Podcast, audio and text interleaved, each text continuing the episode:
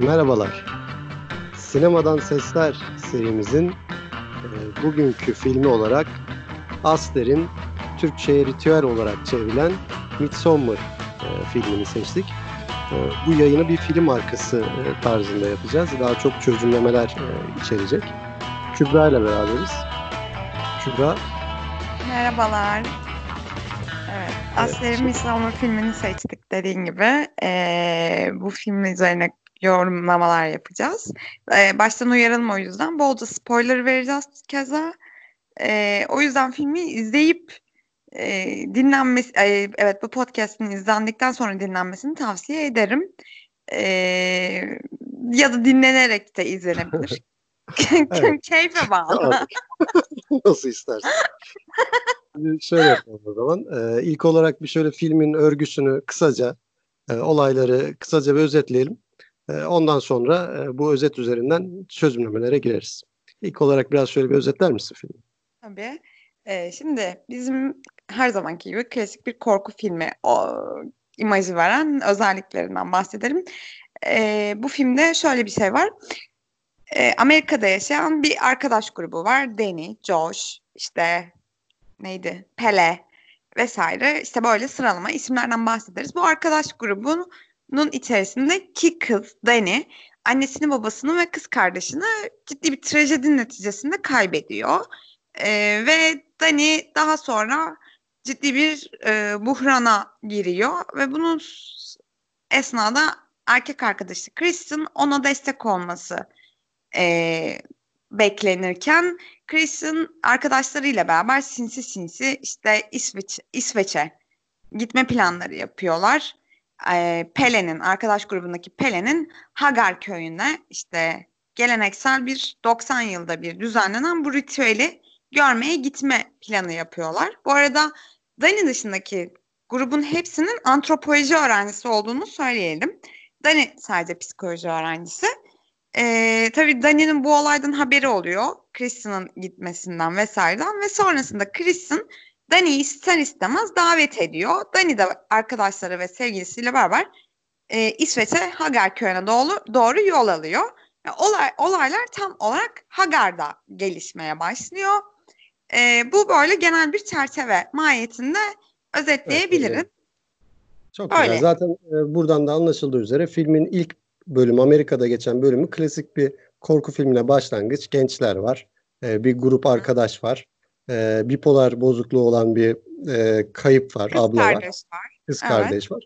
Bu çok hani e, klasik bir giriş gibi duruyor ancak daha sonra bu filmin e, klasik bir korku filmi olmadığı, e, özellikle bu duyulara dayalı, e, adrenalin yaratan e, Hollywood korku filmlerinden farklı olarak sağlam bir kurgusu olduğunu en baştan belirtelim ve bu kurgunun yani da İsveç'te, İsveç'te ortaya çıktığını söyleyelim.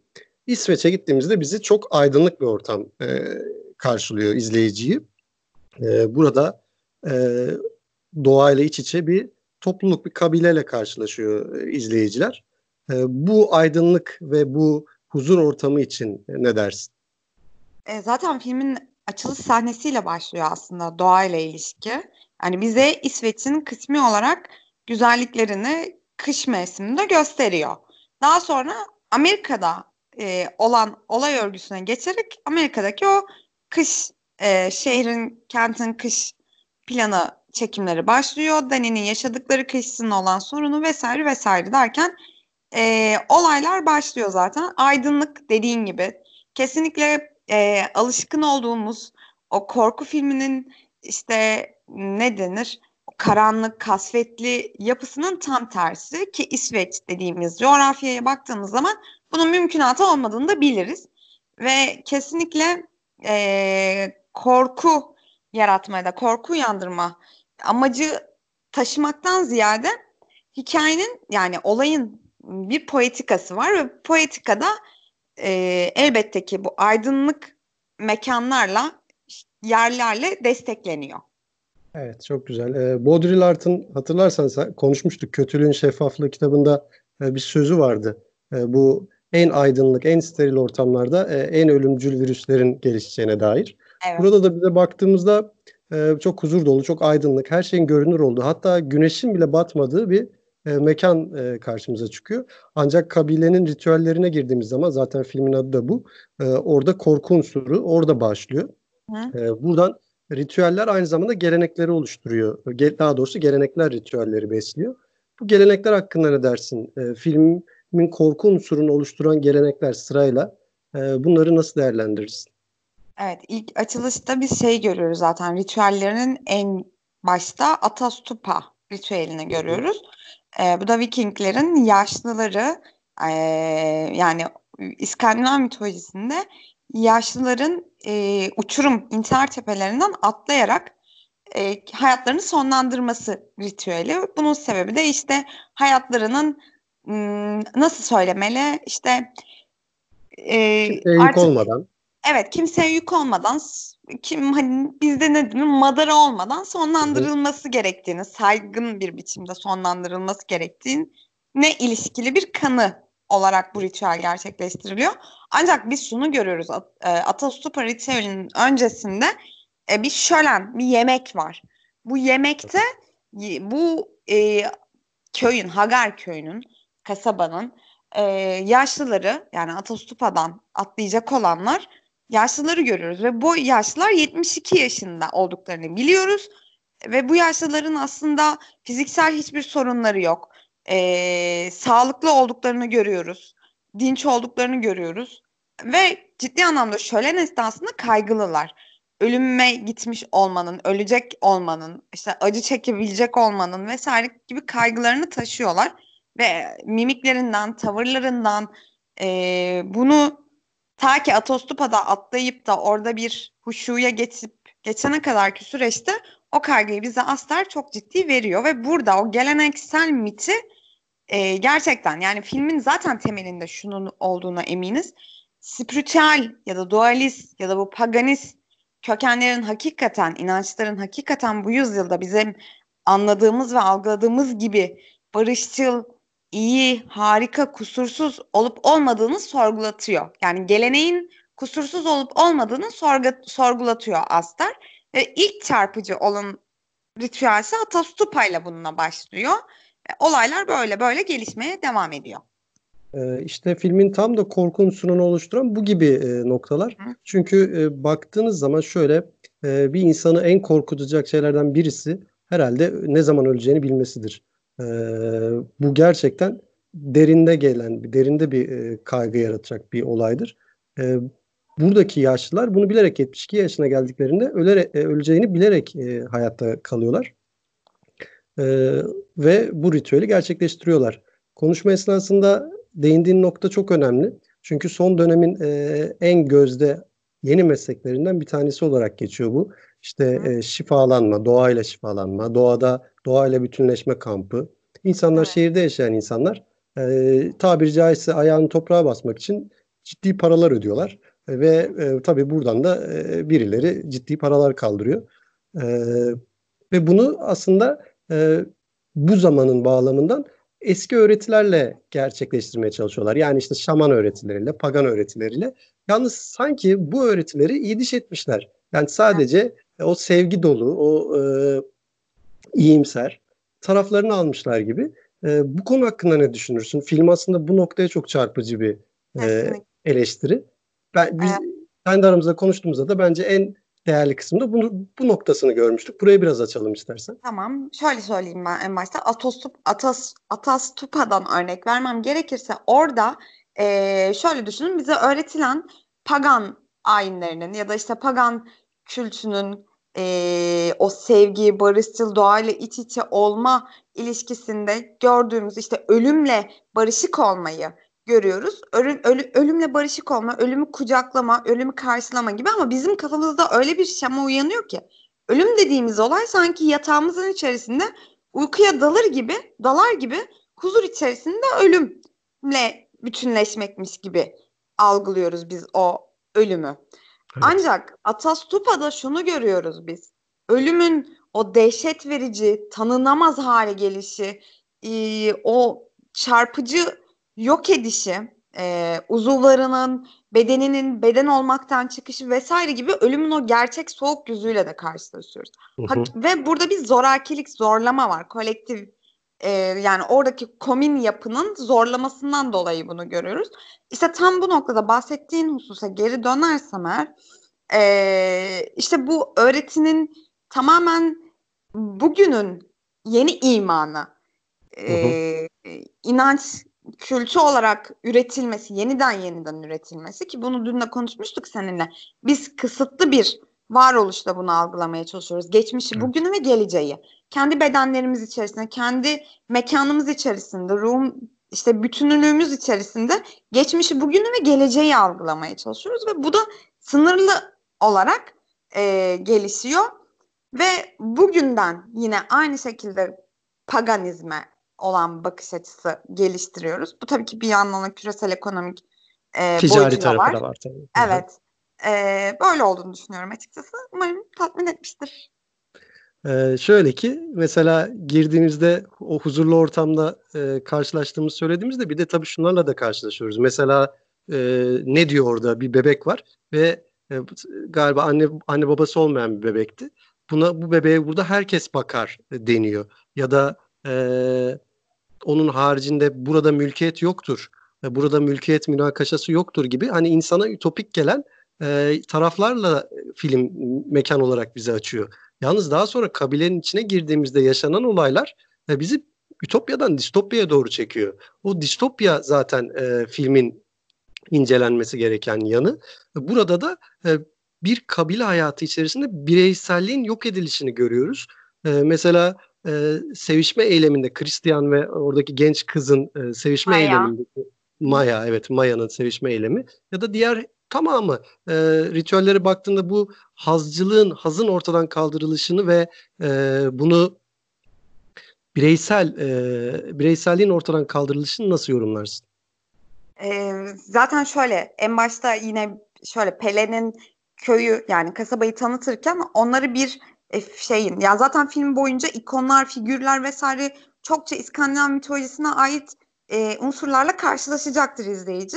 Ancak bir alan var ki çok çarpıcı olanlardan biriydi. E, bir aşk iksiri büyüsü evet, evet. yapan bir kadın tasviri görüyoruz orada. E, kadın işte yani, bir adama aşık oluyor. Aşık olduğu adamı elde etme arzusuna kapılıyor. Ancak ona bir büyü yapıyor. Bu büyünün içerisinde E, kendi klitorisini kesiyor, e, yediriyor. Erkeği yediriyor, erkek büyüleniyor, evleniyorlar, çocukları oluyor, kadını hamile olarak görüyoruz son ikonda. E, buradan anlaşılacağı gibi ya da işte e, Dani'nin, Josh'ın vesaire diğerlerinin, Kristen'ın kaldığı o komün e, ne diyeyim ortak alandan anlaşılacağı gibi bireysel olan hiçbir edimin olmadığını görüyoruz. Yani bireyin hazzı yok edişi. Üreme üzerine kurulu sevişme. Ee, evet. Daha sonrasında işte kişilerin kendi edimleri ve eylemleri yok. Yine oligarşik bir yapı var orada. Bir ihtiyarlar heyeti var orada. Bir oligarşi var. Bu oligarşinin kurduğu bir hiyerarşi var. Asla bu hiyerarşi yok. Herkes eşit ve adil bir biçimde hareket ediyor gibi bir şey yok. O ihtiyarlar, o bilgeler takımı ne söylüyorsa ona göre eylemler gerçekleşiyor. Gençler de keza öyle olduğunu görüyoruz. Eylemleri kaldıkları tamamen yeri de kaldıkları evlilikler yeri de belirleniliyor, yani. Tayin ediliyor. E, yapılacak iş, görev vesaire bunları her şey o ihtiyarlar grubu tarafından tayin ediliyor. Bunları evet. görüyoruz. Yani bireysel haz üzerine hiçbir şey olmadığını gör, görüyoruz açıkçası. Bireysel uyuyamıyorlar bile. Yani toplu ortamda Hı-hı. uyuyorlar. Ee, bu noktada da hiçbir zaman yalnız kalamıyorlar bu anlamda özel olarak. Hı? Kesinlikle öyle. Evet. Buradan da ha, toplu yaşama noktasında e, onun taraflarını gördük. Şimdi bir de burada uyuşturucu kullanımı var. E, o aklıma geldi bu esnada. Filmin çünkü başından sonuna kadar yine o da doğayla iç içe. E, mesela mantar e, çayı Çok içiriliyor. Da, evet. Uyuşturucu, Filmin başından bu yana. Başından sonuna kadar değil mi? Çok evet. yoğun olarak. Ne dersin o uyuşturucu kullanımı hakkında? Ee, dediğim gibi bireysel hiçbir haz yok. En başta bunu al, algılayabiliyoruz. Her şey komünal, her şey ee, ancak bu komünallik yine bir hiyerarşi üzerine kurulu bir komünallik. Kişilerin kendini gerçekleştirememesi, bu hiyerarşinin içerisinde birey olmadan çıkmaz. Zaten çokça aile vurgusu. Biz bir aileyiz. Biz bir aileyiz. Pele'de duyuyoruz. İşte ne bileyim e, Colin'di sanırım Pele'nin kardeşi. Onu da duyuyoruz. Sürekli bir aile vurgusuyla karşı karşıyayız. E, burada kesinlikle bireysel olana müdahale var. E, evet. Karşı koyuşu var ve buna bağlı olarak bu bireyselliğin içerisinde hazzı, erişimi ancak uyuşturucuyla, yani bu uyuşturucu tabii ki şey bir uyuşturucu değil. Ee, işte magic mushroomlar vesaireler falan.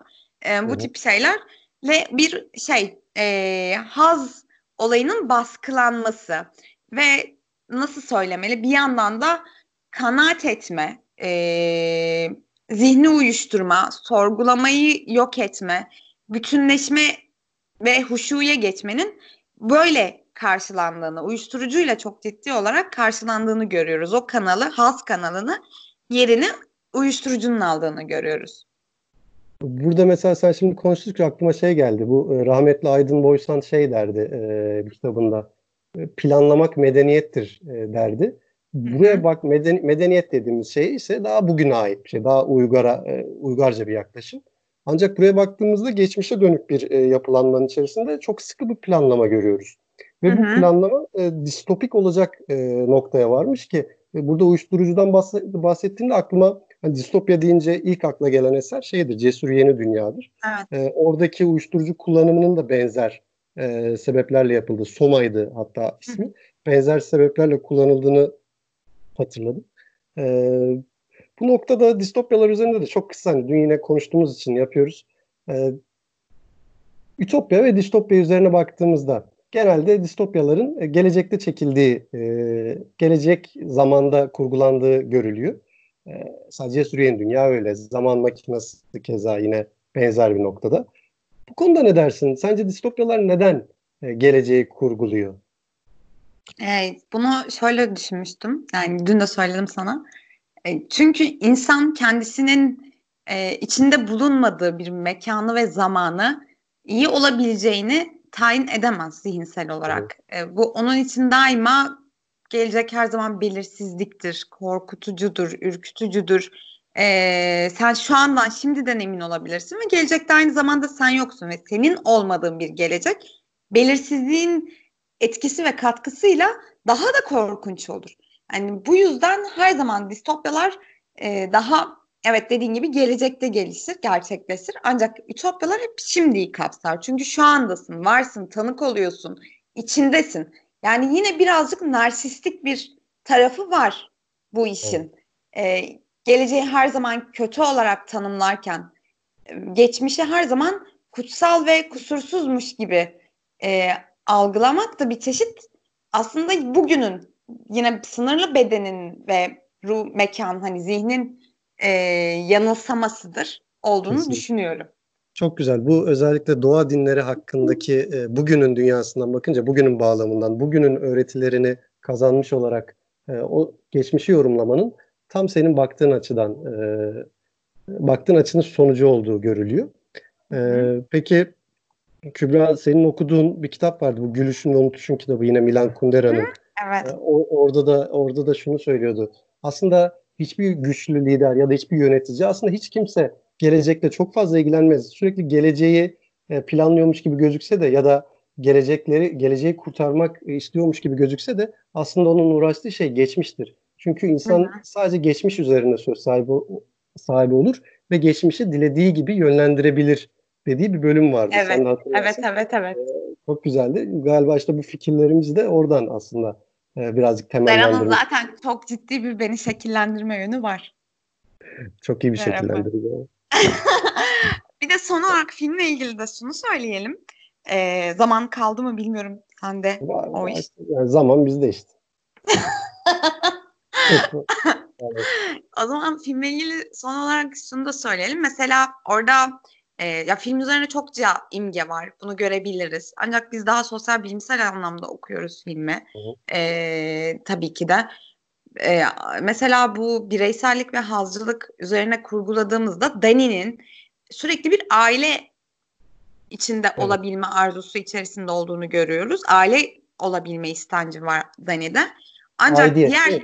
Evet, kesinlikle bir aidiyeti arzusu var ve Dani zaten Mayıs Kraliçesi seçildikten sonra bir çeşit dönüşüyor.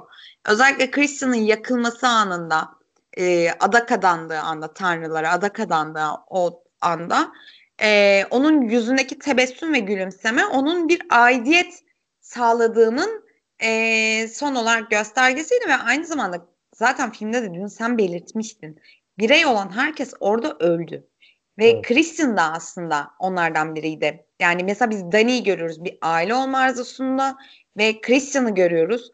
İşte Christian hem arkadaşı hem de sevgilisi arasında gidip gelen ve o iki grup arasında bir aidiyet kurmaya çalışan, e, savrulan bir karakter. E, ve onun da aslında hem arkadaş grubunda bir aidiyet kurmaya çalışıyor hem Dani ile bir aidiyet kurmaya çalışıyor. Ve arkadaş grubu baskın gelip Dani ile ayrılma e, planları yaptığını da görüyoruz. E, e, bu tip böyle aidiyet üzerine çok ciddi bir tenkit de var. E, ve son olarak ben kendi açımdan okuyacağım bölümle ilişkili. Mesela antropolojinden bahsetmiştik az evet. önce. Yani jo, işte Josh, Pele, e, Christian, diğeri neydi? Mark. Mark. Mark'la Christian aynı kişi. Hayır. Efendim? Mark, Mark Christian'ın ön adı değil miydi? Karıştırmış olabilir. Hayır hayır. Mark şey, şu derisi ha, doğru, doğru, doğru, doğru. yüzülen. Ha, evet, evet. evet o. İşte Mark e, ve Christian hepsinin antropoloji bölümü mevzu, antropoloji bölümü öğrenciler olduğunu biliyoruz. Antropolojinin e, bilimsel olarak ortaya çıkışına baktığımız zaman bu hemen hemen on dokuzuncu yüzyıla tekabül eder ve sömürgeci bir bilim dalıdır aslında.